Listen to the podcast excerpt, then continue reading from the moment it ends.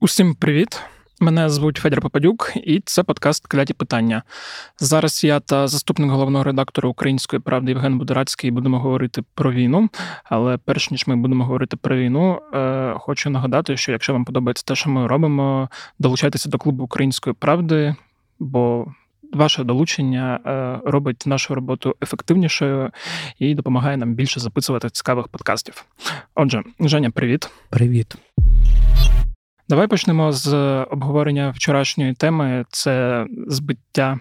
Підбиття е, транспортного російського літака Іу-76, е, бо не знаю, якими словами описати те, що відбулося, але точно розумію, що про це треба проговорити. Бо той факт, що мав бути обмін, і те ІПСО, яке запустила Росія, про те, що там були українські полонені, зробила якусь звичайну ситуацію е, максимально незвичайною.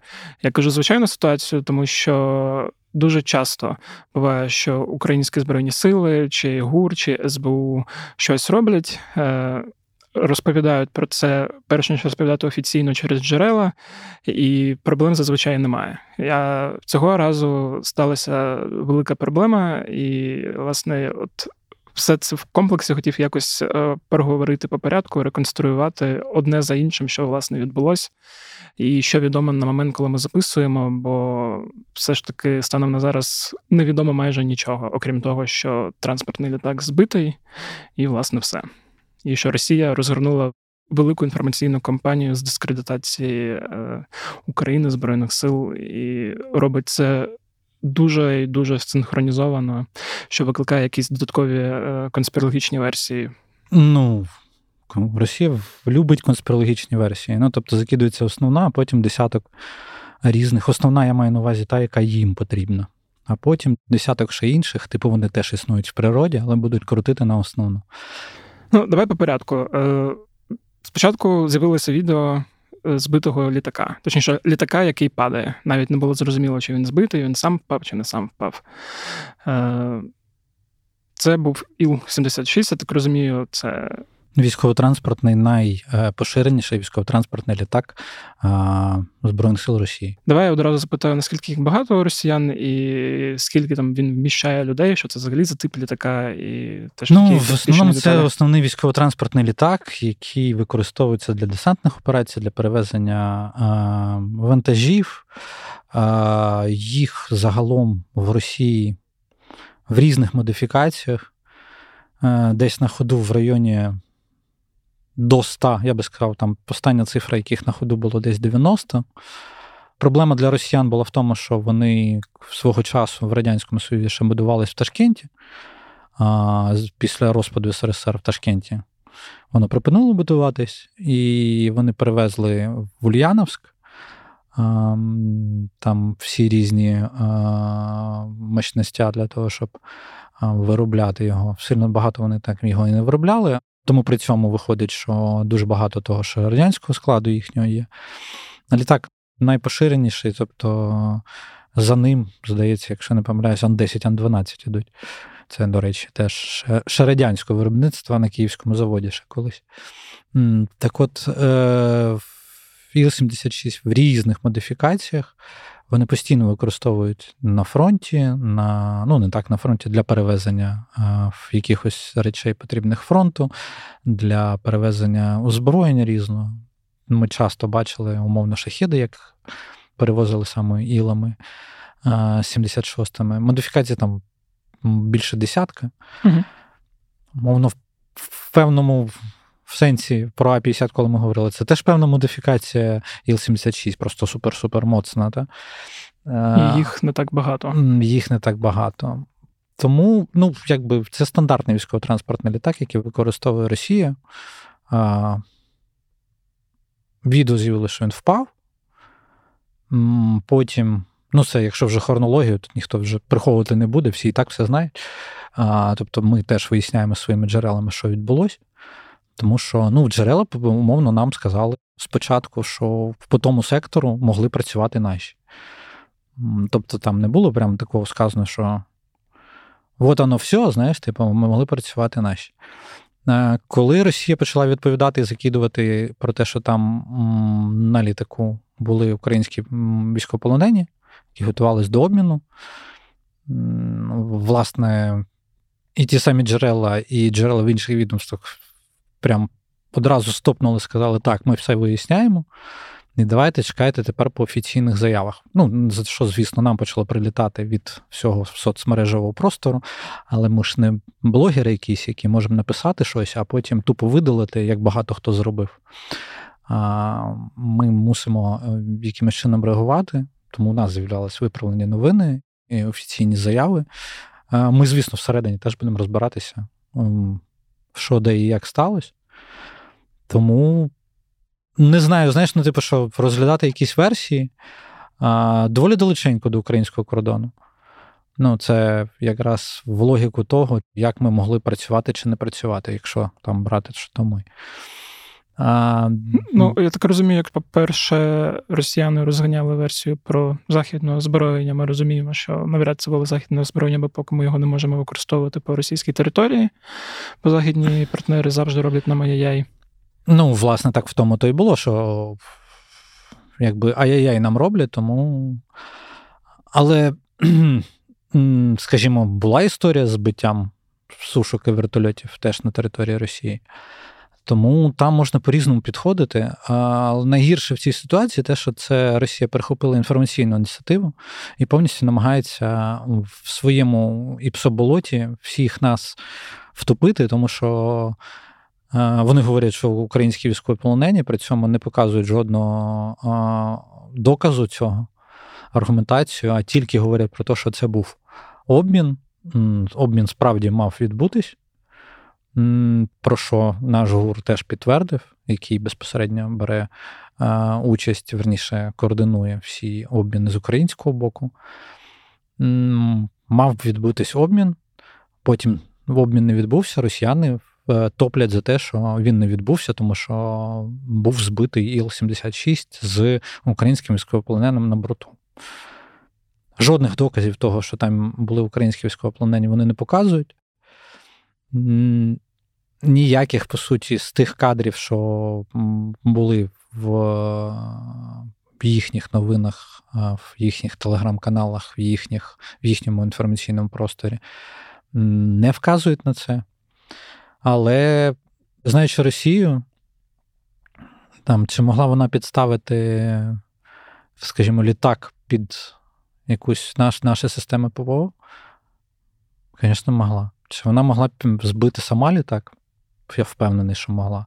Ну, тобто, тут питання в тому, чи могли б бути там українські військовополонені, і вони про це знали, ну, типу, і не казали нам, як ГУР власне і сказав, що безпека військовополонених залежить від тієї сторони, в, якби, де вони перебувають. Тобто вони перебувають в Росії, тобто за безпеку наших військовополонених в Росії відповідає Росія.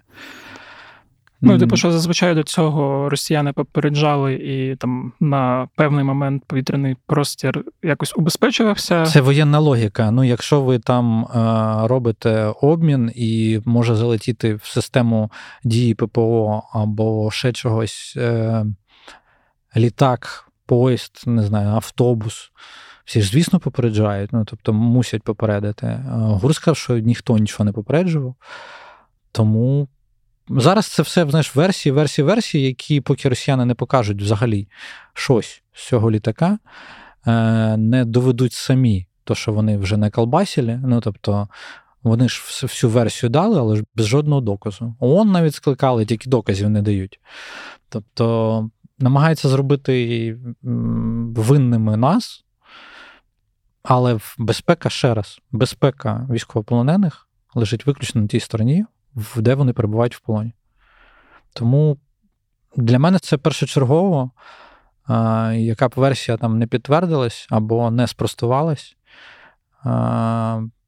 Це буде якийсь знаєш, засновний базовий фактор, на який завжди треба.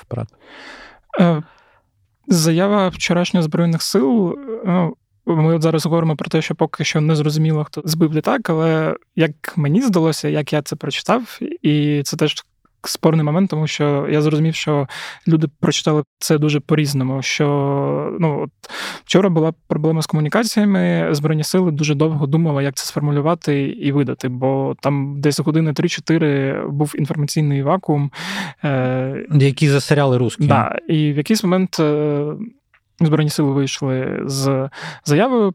Власне, в цій заяві було сказано, що з урахуванням того, що росіяни постійно обстрілюють Харків, е, збройні сили України будуть і надалі вживати заходів зі знищення засобів з доставки, контролю за повітряним простором для знищення терористичної загрози, в тому числі на Білгородсько-харківському напрямку.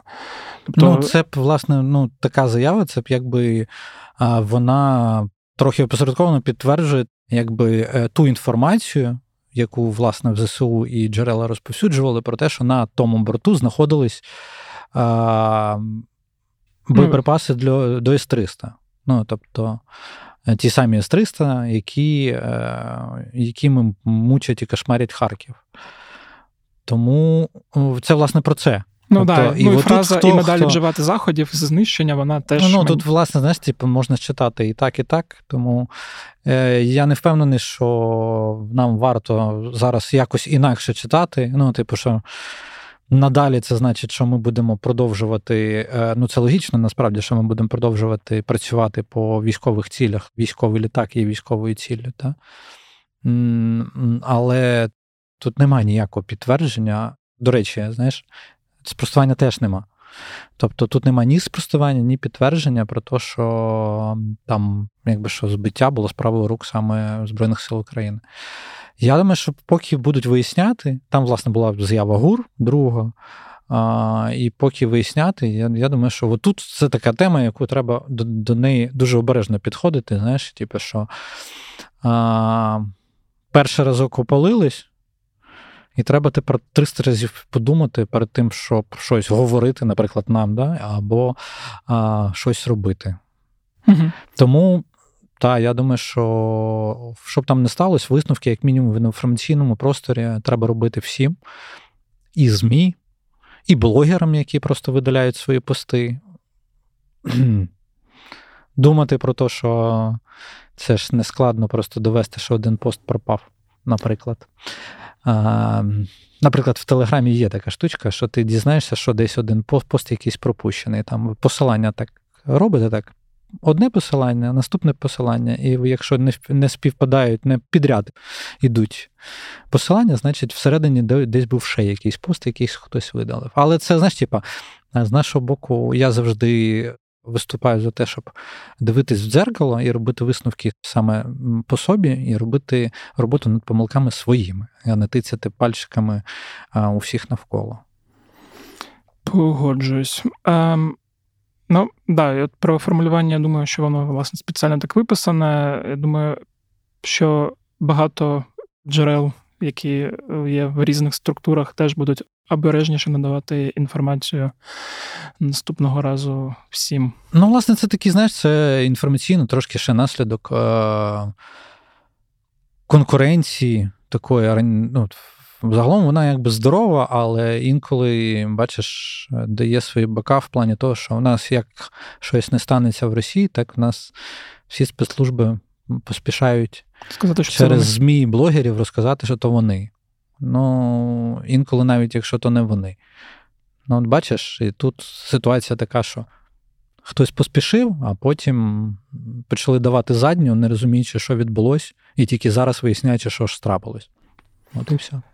Е, да, ну, Теж можу сказати, що це сталося вперше, і мені поки не зрозуміло от щодо е, версії про те, що росіяни це зробили навмисно. Мені просто в якийсь момент здалося, що вони дуже успішно е, використали ситуацію на свою користь і швидко зорієнтувалися. Бо... Або готувалися. Ну ти ж розумієш, типу росіяни і, і ПСО, і пропаганда, все-таки це їхній профіль. І тому ну, через вони, те, що він якраз... Вони могли сильно насправді пропагандистсько готуватися. Ну, от мені, до чогось подібного. От мені особисто ця версія здається занадто складною. Тобто я вчора дуже довго про це розмірковував і подумав про те, що оскільки іпсованих в крові, е, то можна було швидко зорієнтуватися і це все розгорнути. Тобто, якщо ну, версія про те, що це спланована провокація, її теж тримаю, але от е, обирати між двох цих я особисто обираю, що вони просто швидко зорієнтувалися. Е, хоча, ну, знову ж таки, допускаю, що може бути і не так. Ну, Сіменян бачив список. Да. Не дуже швидко, значить, щось орієнтувалися, якщо в тому списку були люди, які вже були обмінені. Ну, тобто, це теж е, треба зважати і враховувати. Ну да, але класно враховувати на кого робить ІПСО, типу на внутрішню аудиторію, на зовнішню аудиторію, на американську аудиторію чи на українську аудиторію. Е, Ну, це єдине, що ми можемо розповісти по цій ситуації, бо станом на зараз, от 25 січня, 13.02, коли ми записуємо цей епізод, іншої інформації немає. Тому. Я думаю, якщо з'явиться якась додаткова інформація, то в наступних епізодах ми це з тобою проговоримо і якось вже детальніше та краще проаналізуємо. А тепер я пропоную поговорити з тобою про ситуацію на фронтах. Е, знову ж таки, хочу почати е, з Авдіївського напрямку. Можливо, ти запропонуєш е, звернути увагу спочатку на інші ділянки фронту. Але... Ні, ну можемо поговорити про Авдіївку, а потім. Да, бо мені просто тому, що писали там цього тижня, і там в зведеннях, і аналітики, здалося, що Авдіївка це те місце, яке треба виговорювати в першу чергу. Ну, царська охота. Да, ну, от... Тобто, це місце, яке росіяни брали, це в лапках, да? здається, місяці два-три тому. Ну, тобто вони вже брали царську охоту, але щось вона в них якось не виходила. Давай нагадаємо одразу. Це такий курортний комплекс є царська охота на південній околиці Авдіївки, і, а, власне, там бої тривали дуже довго. Саме тому вона так і стала таким, знаєш, якимось таким відомим відомим для всіх, ну, тих, хто цікавиться е, це місце. Там, Там дуже довго були бої, і зараз судячи з вже геолокованих фото, відео, е, росіяни там просунулися. Ну, тобто, це вже, напевно, я не знаю, як наші офіційні зведення. Е, якраз не здивився на них, але ну тут вже сильно ти не приховаєш, тому що прям видно все геолоковано і дуже багато.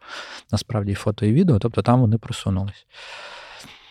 А, Я не впевнений, що там треба так е, вмикати режим аларм, наприклад, як Юра Бутусов, мовно, що там все прям втрачено, і все. Якщо ми там нічого не зробимо, там, то вони там просунуться ще далі, і треба буде думати, як відходити, не відходити.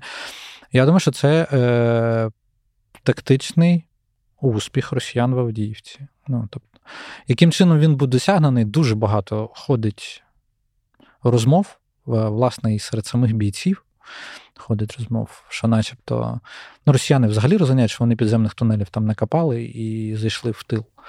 Ну, Вони і фотографії викладали, я бачу в Твіттері. Власне, там проблема в тому, труби. що от, да, от там просто як на це дивитись. Е, Ті бійці, які знаходяться в Авдіївці безпосередньо, з якими я спілкувався, вони кажуть, може таке бути, що вони а, підкопались і зайшли в підземні труби, які там є. Такі саме в підземні труби. Тобто вони не тунелі прорили, а просто е, зайшли через підземні труби, використали підземні труби, які там були, і щоб зайти в тил. Е, не знаю, візуальне підтвердження в мене, окрім оцих фоток і відео самих росіян, немає. Але бійці, які безпосередньо там знаходяться, кажуть, що це може бути схоже на правду. Але теж 100% гарантій мені не дають. Угу. Ну, це якщо по Авдіївці е, дивитись. Це південна є частина. Якщо там брати на північному, то там, де в районі Степового продовжуються бої, там росіяни припинили масово гнати броньовану техніку, тому що дуже багато її втрачали. Трошки ослабили саме броньований, але там вони використовують іншу тактику, тактику, яка досить е, для мене Ну, знаєш, типу, має враховувати е, ставлення росіян до свого людського ресурсу, який ми знаємо е, не дуже е, добрий. Вони спочатку вженуть копачів. Ну, щоб це знаєш, щоб візуалізувати тим, хто буде слухати, вони беруть людей десь так. Без бронежилетів, без касок, без нічого, просто з лопатами женуть якомога ближче до позиції українців, в якусь лісопосадку. Заганяють, ті тупо починають там копати, скільки можуть, скільки там і копаються. А потім там 2-3 дні копаються, ті, хто встиг добігти. А потім вже посилається штурмова штурмова група там з 10-15 людей, яка, по суті, має використовувати те, що ті там встигнуть накопати, як один з елементів е, свого штурму. Ну так, це відбувається. Е, тобто наші намагаються це все артою і FPV-шками перебити. Але ну, сам факт того, як вони використовують людей, ну він дуже показовий. Ну тобто, це не є чимось таким, що хтось там міфічно обмальовує. Насправді я це чув не тільки там в районі Степового, я це чув в інших місцях ну, по фронту загалом, що росіяни так часто роблять. Ну от там вони таку тактику застосовують, поки що це безуспішно, але сам факт того, як вони штурмують, коли нема бронетехніки, ось так. Наприклад, складна ситуація у нас в районі десь Тулеман. Там прям дуже складна ситуація. Звідси йдуть оці новини про крахмальне. Там невеличке село на дорозі, яке, типу, росіяни взяли під контроль. Але знову ж таки, тут можна читати з різних боків, якщо хтось побачить карту, і то крохмальне, він зрозуміє, що не можна обірвати там. Ну, росіяни просто розповсюджують таку а, улюблену тему, що вони захопили дорогу, контроль над дорогою, яка там постачання на Куп'янськ, там ну, всяку таку, а, ну, по суті, єрість. Ну, тому що це не дорога, яка з постачанням, тому що ця дорога веде зі Сватова в Харківську область. Ну, тобто з окупованого Сватова в Харківську область.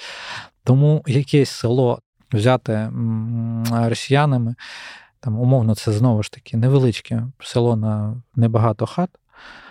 Навіть якщо ця інформація, хоча Deep це підтверджує, мені просто з того боку бійці цю інформацію прям не підтверджували, хоча й не спростовували. А Що якщо воно е, справді вони захопили, то ніякої тактичної переваги воно їм не дає. Тому це десь ось з цього боку. Е, продовжується натиск на Купінський напрямок. Напевно, трошки тихіше стало на Запорізькому напрямку. Напевно, ну тобто зменшилась трошки кількість авіаударів там. Але на Донецькому напрямку, там в напрямку Курахова, дуже сильно збільшилась інтенсивність ударів кабами. Причому о, це відбувається і в день, Ну, це доволі показово, тому що росіяни не так часто в день це раніше використовували. Зараз інтенсивно це роблять і в день. Тобто вони наші ППОшки там не бояться, і це е, поганий дзвіночок, але я думаю, що цю ситуацію бачать і якось спробують її виправити. Угу. Е, Можемо згадати кринки. Чи ну, На кринках, в принципі, поки що згадувати нічого. Ну, тобто там з минулого тижня, коли прийшли новини про те, що там була знищена російська група, яка там дуже довго намагалась пробитись, і вона знищена до того стану, що її треба було відправляти на відновлення. Тобто я би сказав, що там така певна перезмінка, але там ну, стабільно складно і стабільно дуже складно. Це просто нелюдські умови, які е, дуже складно якось словами пояснювати, тим більше в таку погоду. Да, там же просто один з по Твіттеру просто це гуляло з російських е, військових з позивним Майсей, е, який, я так розумію, робив багато шкоди і нам. Е, Вів телеграм-канал. В якийсь момент його дружина написала, що він перестав вести телеграм-канал, а наші бійці показали, як власне. Як він перестав, да. як відбили йому охоту вести телеграм-канал. Скажімо так, да. Е, от, е, да, Тому я теж про це запитав, що в якийсь момент історія е, з кринками і тим, що там відбувається, вона так звузилась до вже конкретних російських бійців, про яких ти там особливо довго не знав, але які були активними в просторі, як потім з'ясувалося, ну, були.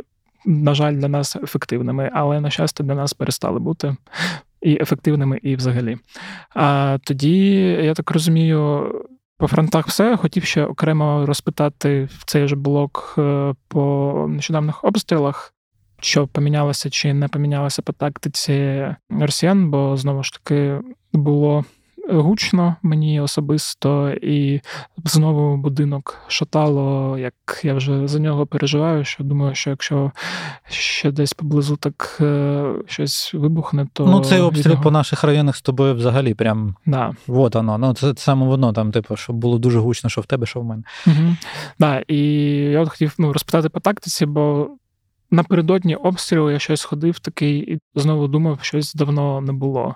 Тобто, ти в якийсь момент, коли, ну, як в принципі всі українці, коли довго обстрілів немає, починаєш думати про те, що скоро в буде щось масоване. І, власне, так воно і сталося в ніч. От е, як вони запускали, що вони запускали, чи помінялася тактика, чи ні? І ну, дивись, в мене насправді от, е, є певна. Певна тенденція в тому, що вони намагаються приховати а, якраз самі крилаті ракети більше. Тому що, як показує практика, ППО у нас з крилатими ракетами, в принципі, справляється. А це значить, що робить їх неефективними. Тому ці всі зальоти е, стратегічної авіації на на Каспі, все відстрілювання, то воно просто або воно як відволікаючий маневр для інших е, ракет, які вони запускають, там з землі або там 122 десь неподалік нашого кордону, коли злітає. По тій е, номенклатурі того, що вони стріляли, то ми бачили 15 крилатих ракет, угу. які всі збиті. Тобто всі там Х-101, Х-55, Х-555, в принципі, от, тобто, все те, що летіло з стратегічної авіації їхньої з Каспію, все не долетіло. Долітало переважно С-300, С-400, які, в принципі, на жаль, долітають дуже часто. Це якраз Харків переважно. І ну, якщо це не в серії масованих ударів, а так, це майже вся прифронтова зона. А, Але якщо це йде якраз в масованих ударах, то от воно, в принципі, переважно на Харків йде на Іскандери угу. частину яких, з яких, ну тобто там було 12, 5 е, з яких було збито. Ну і Х-59 теж така ракета, яка запускається з е, тактичної авіації, вона теж була збита. Ну, це все, що було збито, тобто було збито 15 ракет, а, якщо не помиляюсь, 15 крилатих ракет, 5 іскандерів і одна Х-59. 21 з 41. По статистиці виглядає прям якби погано, да, 21 з 41, ну, тобто майже 50%, трошки більше. Але при цьому ну, С300, С400, в принципі, в нас не збиваються як такі. А, Ну, там дуже, там, Це дуже випадково і рідко може бути. Іскандера складна, важка ціль для того, щоб збивати. Про це ми говорили неодноразово, це балістична траєкторія і все інше. А Ті ракети Х-22, які пускаються з тушок, вони теж доволі швидко входять в простір, теж є доволі складними для збиття. Тому, по суті, спрацьовують е, саме ті ракети, які, в принципі, могли б спрацьовувати якось інакше. Тому ці крилаті, вони як ідуть фоном, по суті. Mm-hmm. Просто в нас ППО відволікається на них, а в цей час вони починають заганяти. Ось вона тактика, яка проглядається. Знаєш, тобто вони ту 95 або ту 160 загнали на Каспій, пустили е, ракети, вони летять півтори години, умовно там.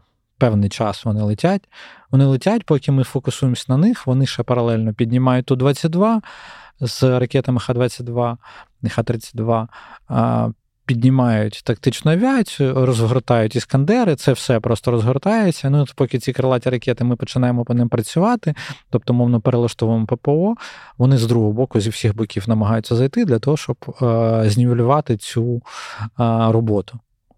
Ну, По суті, от ми так бачимо, тому сам сам факт того, що вони там вже на Х-101 наліпили теплові пастки, ну що вже прям видно було. Ну, вибачте, я навіть з вікна бачив, як е, хашка летіла. Ні, ні, ні, я не стояв біля вікна, не робіть так ніколи. У мене так просто воно далеченько, але було видно е, в певний момент, коли вона летіла, як вона теплопастки відкидувала. Ну, тобто, навіть це їм не допомагає. Просто крилаті ракети у нас відпрацьовуються дуже добре. Все інше складно, тому наносить певний урон. Часто по чомусь, що не є таким, скажімо, важливим, а є важливим для цивільної інфраструктури. Ну, тобто, в мене, наприклад, в Святожинському районі в мене там, здається, вікна повибивало Дай Бог пам'яті, е, як я рахував, просто я йшов, так я рахував будинки. Ну, у мене так будинків, напевно, 30 побивало вікна. Тобто, а потрапила чи то уламок, чи то безпосередньо ракета. Ну, скоріш за все, уламок, тому що не було таких великих руйнувань, потрапило в дитячий садок. Ну, тобто, я не знаю, куди вони. Е, ну, В принципі, траєкторію по траєкторії можна було б, звісно, прикинути, куди вони могли цілити, але при цьому, ну, от так от це відбувається. Тобто там вибиті вікна в 30 будинках, ну там не тотально, але там частково повибиті і потрапили в дитсадок. Ну, отак це в них працює. Ну, да. І потім ж людям доведеться це все ставити. і... Да, До речі, хочу сказати такі пару дуже теплих слів нашій поліції і нашим рятувальникам, які досить швидко вже е, напрацювали алгоритм, як мінімум, як людям забезпечити та елементарно фанерою для того, щоб позабивати в той, тому що зараз холодно, і для того, щоб хоча б тимчасово плівкою і фанерою, для того, щоб е, просто не так холодно було в хаті, поки там ну, якимось чином люди це все зможуть поремонтувати. Угу. Працюють дуже оперативно. Це я от про це, що буквально там через хвилин 15 після обстрілу вже були на місці і поліція, і рятувальники. Давай ну, поговоримо тоді трошки про приємні речі, про те, що прилітає на російську територію. Е, Сьогодні також, коли ми записуємо, щось сталося на нафтопереробному заводі в Туапсе. І е, джерела СБУ підтвердили, що вони за цим стоять. Е, Думаю, тут вони себе більш спокійно почувалися, коли підтверджували цю інформацію. А чи ну, взагалі була якась кількість атак е, в тил, і це не може не радувати, що наші збройні сили навчилися це робити ефективно. От, Що вже в Петербург перетягується ППО, начебто після попередньої атаки, про яку ми теж говорили. Ну так, да, відео С-300, в принципі, гуляло десь там uh по мережі, що вони підтягують, розгортають С-300 навколо Петербурга. Ну, це бонус, тому що, значить, вони звідкись його зняли. А це значить, їм треба перегрупувати, тому може в певному, яку на певній ділянці, може і нам стане легше. Да. Ну я просто хотів нагадати, що цього разу власне нафтопереробний завод е, до цього був нафтопереробний завод, який там горів е, понад 5 годин. Е, просто хто забув, щоб люди розуміли якусь логіку, навіщо вибивати нафтопереробні заводи і як нам це допомагає. Ну, логіка доволі проста. Армія, будь-яка армійська техніка жере дуже багато палива. Тому будь-які удари по нафтопереробним якимось виробництвам, вони є ефективними, тому що вони збільшують там лікоть е, логістики для війська. Тобто воно буде їхати довше. Ну, ну, ми ж не діти, ми розуміємо, що в Росії тої нафти вона в ній може купатись. Тобто в неї її багато але її десь треба переробляти і якось треба вести. Тому для того, щоб це було оперативніше і швидше, то вона використовує ті нафтопереробні е, виробництва, які знаходяться ближче до фронту, щоб швидше можна було доставити паливо е, на позиції, на фронт і для військової техніки. Я так розумію, дешевше також, да? Чи... Ну, Звісно, це ж як мінімум, це ж е, дуже дуже і дуже дуже в такий Е, складний насправді процес. І при цьому, коли ми вибиваємо якісь е, нафтопереробні виробництва десь поблизу і далі. Ну, то, що ми там то апсе і далі десь потрапляємо, це теж може працювати яким чином. Ми пробуємо працювати по тим нафтопереробкам, які працюють тут ближче до лінії фронту, до лінії кордону з Україною. А в той момент, коли росіяни це розуміють, вони намагаються їх максимально якимось чином убезпечити. І ми в цей момент ми користаємося вікном можливості, якщо в нас є ресурс, для того, щоб вдарити трошки далі по дальнішим базам. Дальніша база там Туапсе, там Пітер або ще щось там. Вона ускладнює що? Вона ускладнює е, нафтопереробку, тому на певній ділянці ринку в якомусь в якомусь регіоні стає складніше. Е, туди треба, значить, поставляти з іншого регіону, тому що цивільні машини продовжують їздити, їм теж треба бензин, їм теж треба дизель. І це значить, отака от схема. В принципі, ми це бачили е, на самому початку, коли вони нам вибивали все. Єдина проблема, що вони е, не дуже зрозуміли, що нафтопереробки в нас самої дуже мало було. Тому кількість е, бензозаправок там білоруських і російських весь час в нас була великою, тому що там Кремінчуцький НПЗ ледь не єдиним був, на якому щось перероблялось нормально в нормальних якихось таких об'ємах. Mm-hmm. Ну, На нього частіше всього і прилітало від росіян. А, Я не знаю, чи там взагалі виробництво якесь лишилось. Ну, сам факт того, що на нього щось там постійно прилітало. І е, тому ми це все бачили в їх виконанні. Ці всі великі пожежі на нафтосховищах і на всьому, на жаль, в нас були. Ну, тепер, якби війна, вона пропорційна і симетрична. Ну, вони бачать, як красиво горить. Їм красиво горіло, як в нас, нам красиво горить, як в них. До речі, якщо говорити про їхню кількість нафтопереробних заводів, це так розумію, сотня. Там дуже багато, тому ну, я би типу тут не включався. Знаєш, коли настане момент дефіциту, ми це побачимо, mm-hmm. і це будемо про це будемо говорити. Ну, це не зараз не про дефіцит, а про ускладнення логістики. Воно розумію, потрібно, мені... але це точно зараз не є смертельним для їхньої нафтопереробної галузі. Хоча yeah, ціни на російську нафту поки що не в тих коридорах, в яких вони хочуть. На жаль, поки що не в тих, яких ми хочемо на їхню нафту, але сподіваюся, все до того буде йти. Угу. Е, Ну да, я це про кількість запитав, просто щоб взагалі розуміти, який масштаб, бо все ж таки, на, на жаль, е, Росія це країна з великою кількістю нафти, і відповідно там є велика кількість нафтопереробних заводів, але просто ніколи не рахував їхню кількість, е, і це сталося цікаво. І маленька і потрібна інформація по донатах. Е, останні два епізоди я просив, щоб ви скидали гроші на збір. Е, ці гроші я нагадую, я хотів і хочу передати Михайлові Ткачеві та Дімі Рясному, нашим журналістам, які е, активно збирають гроші на пікапи, активно ремонтують пікапи, доставляють їх на фронт і роблять це вже майже два роки. От тому хочу сказати, що за ці два тижні було зібрано 28 тисяч 220 гривень 45 копійок. Я трошки округлю і закину на карточку. Е, десь в скрінах е, відзвітую, і на відео ви думаю, це побачите. А на аудіо я в описі прикріплю. Трошки менше, ніж я хотів. Е, нагадую, що я хотів, щоб ми зібрали 35 тисяч. Е, ну, е, думаю, наступного разу зберемо більше.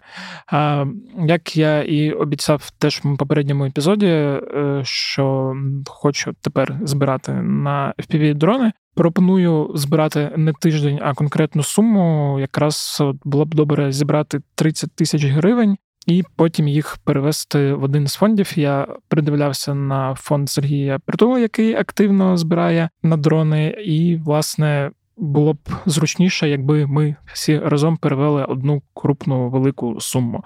Тож е, банка буде та сама, е, надсилайте ваші гривні. Знову нагадую, що дуже важливо надсилати маленькі суми, навіть 5 гривень це супер потрібно і супер важливо. Бо якщо б кожна людина, хто слухає і дивиться цей подкаст, складала по 5 гривень, ми б збирали б набагато набагато більше. Тому е, банка в посиланні. Ще раз дякую за попередні збори, і буду сподіватися, що цю суму ми теж закриємо десь за пару епізодів.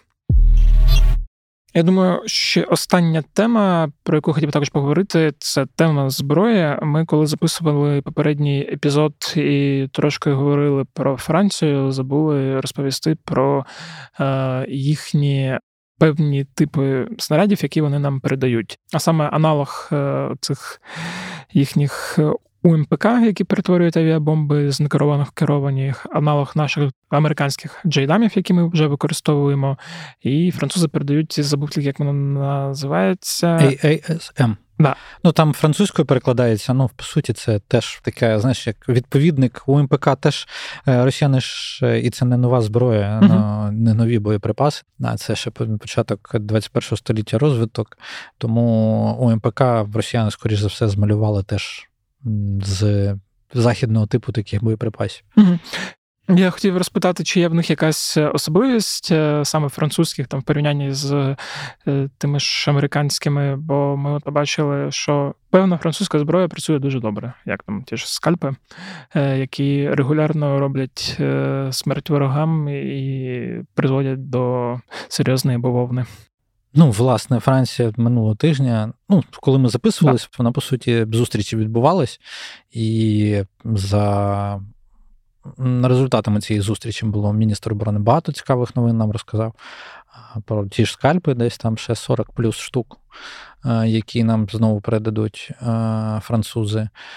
Є ще в цій, поки ми до ЕСМ зараз дійдемо, але, типу, якщо ми вже скальпи доторкнулись, напевно, новинка останнього дня, яку переважно зараз всі пропустили, але даремно. На днях буквально Німеччина Тауруси, про які ми теж згадували, які теж є відповідниками, умовно, аналогами скальпів і Storm Німеччина відхилила.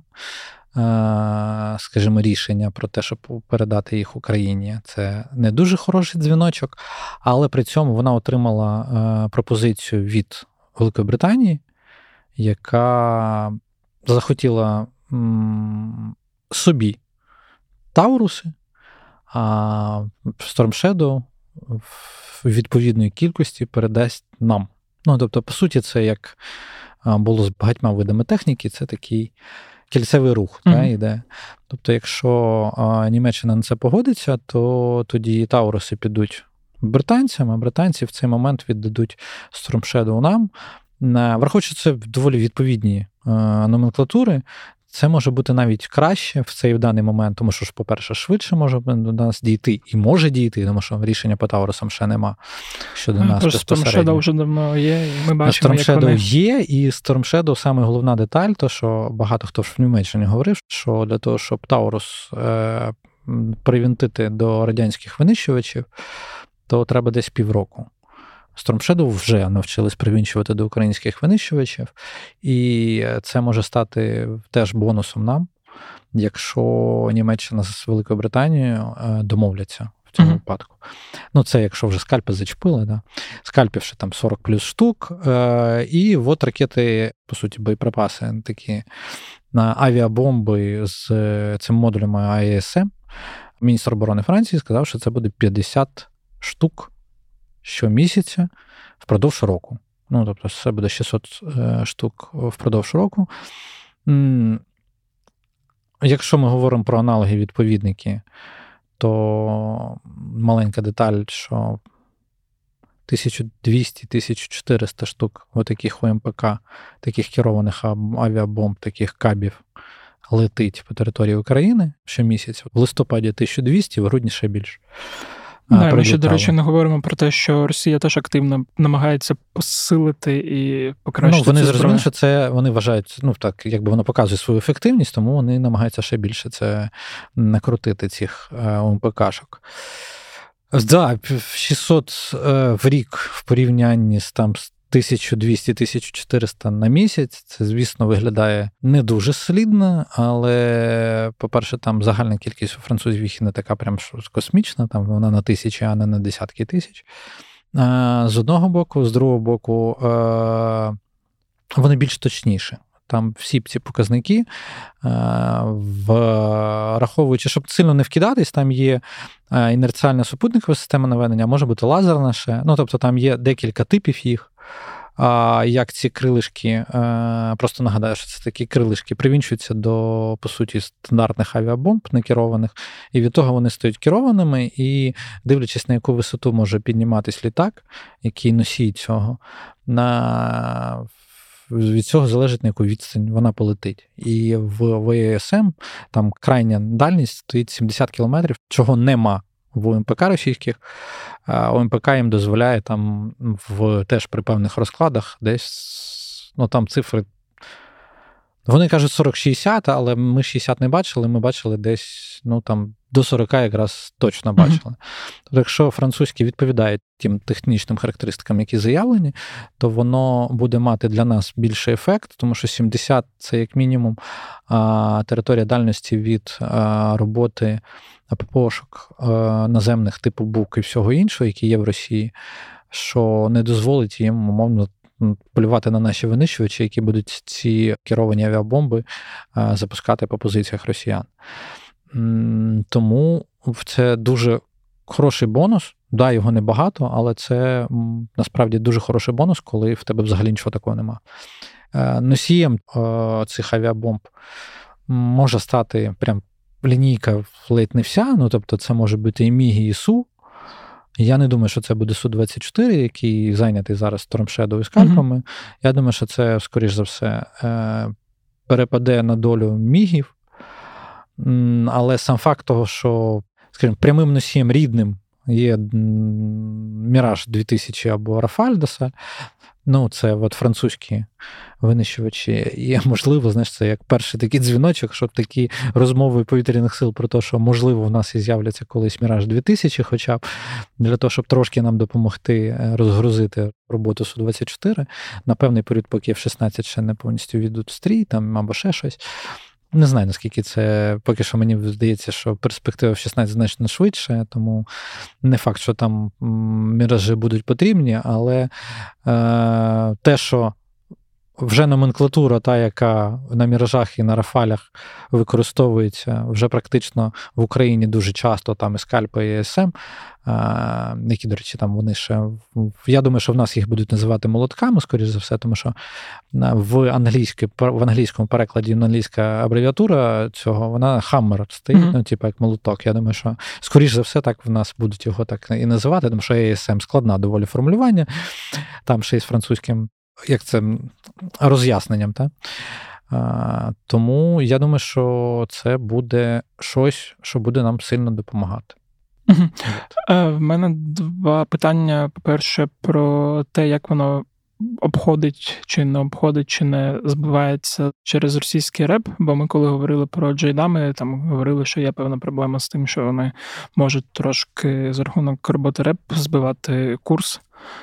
Ну, реп і наш працює uh-huh. по МПК, теж не забуваємо. Ну, Тобто там, де можна буде взаємдіяти, е, там, я думаю, буде з ребом складно. Але якщо враховувати те, що нам треба от якраз використовувати всю їхню максимальну дальність, то значить нам і літаки треба буде піднімати, напевно, вище і uh-huh. розганяти їх трошки швидше.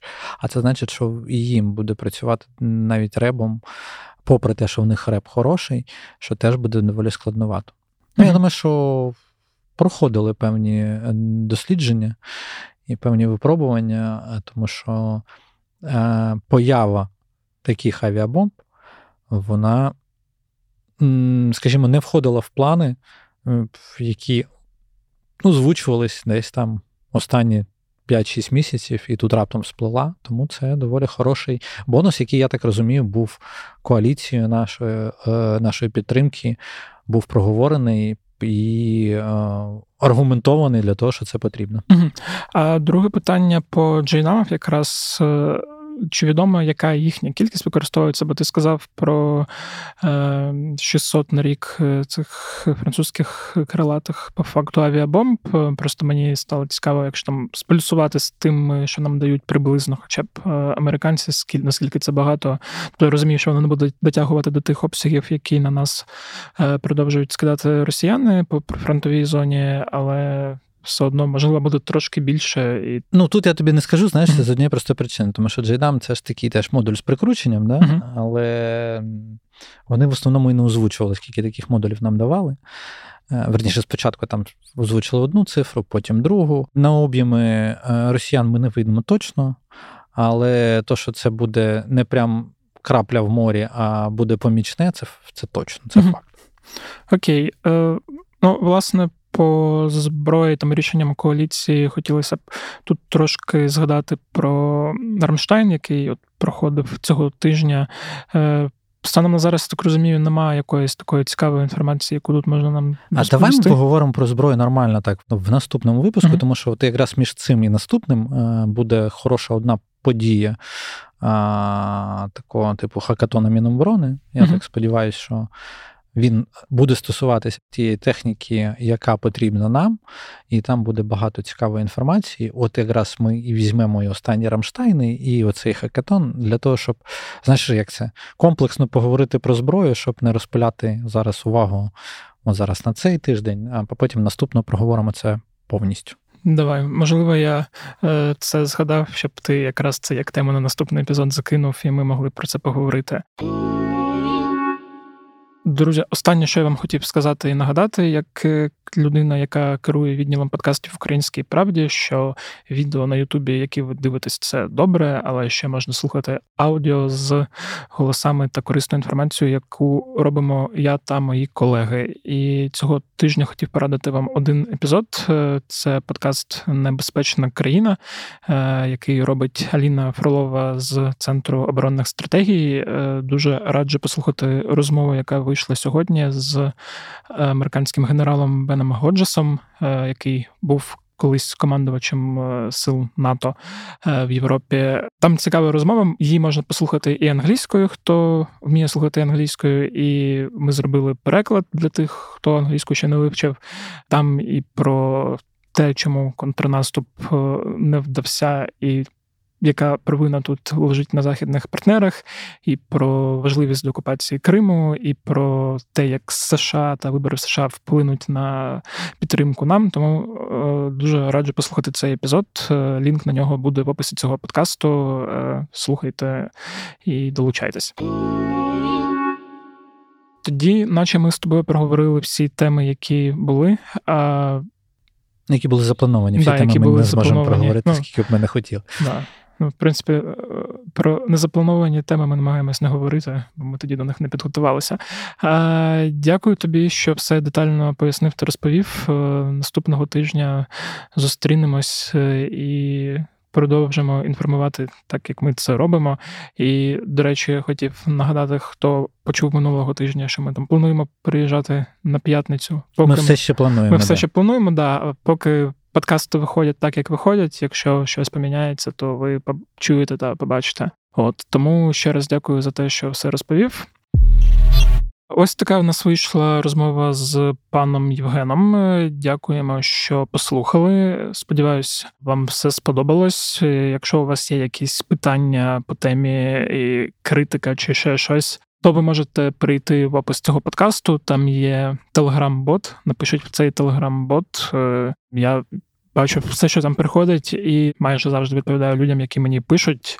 Бо знову ж таки тема з збиттям і 86 і інформацію, яка неслась навколо, вона складна і неоднозначно. І, власне, моя думка не збігається з тією критикою, яка лунає, але можливо, ви думаєте інакше і напишіть мені, мені цікаво. І навіть буду поспілкуватися з тими, хто нормально може писати без матюків. Ну і якщо у вас є пропозиції по якихось темах для наступних епізодів подкастів, теж надсилайте ці пропозиції. Нагадую, що е, скоро буде один епізод е, не по темі війни, і вже планується другий епізод не по темі, скажімо так, війни, так як ми розмовляємо з Євгеном Мудрацьким. Тому хочу цього року повернутися до різних цікавих тем і з різними іншими гостями. Тому пропонуйте, що вас цікавить. Е, як завжди, буду радий вашим запитанням, щоб потім давати якісь кляті відповіді. Коротко нагадаю про клуб УП. Якщо ви хочете, щоб подкасти в українській правді виходили, щоб ми робили більше цікавих подкастів, то долучайтеся до клубу. Це нам дуже допоможе і це впливає власне на нашу роботу. Також ще раз нагадую про донати на fpv дрони. Збираємо на банку велику суму, а потім е, передамо і буде смерть ворогам. І нагадую, що якщо вам подобаються подкасти. От прямо зараз можете поставити оцінку в Apple Podcast, якщо ви там слухаєте, чи на Spotify, якщо ви там слухаєте. І якщо ви слухаєте подкасти, які роблять мої колеги з української правди, також не забувайте це робити. На цьому все. З вами був Федір Пападюк. Почуємось наступного тижня і бувайте здорові!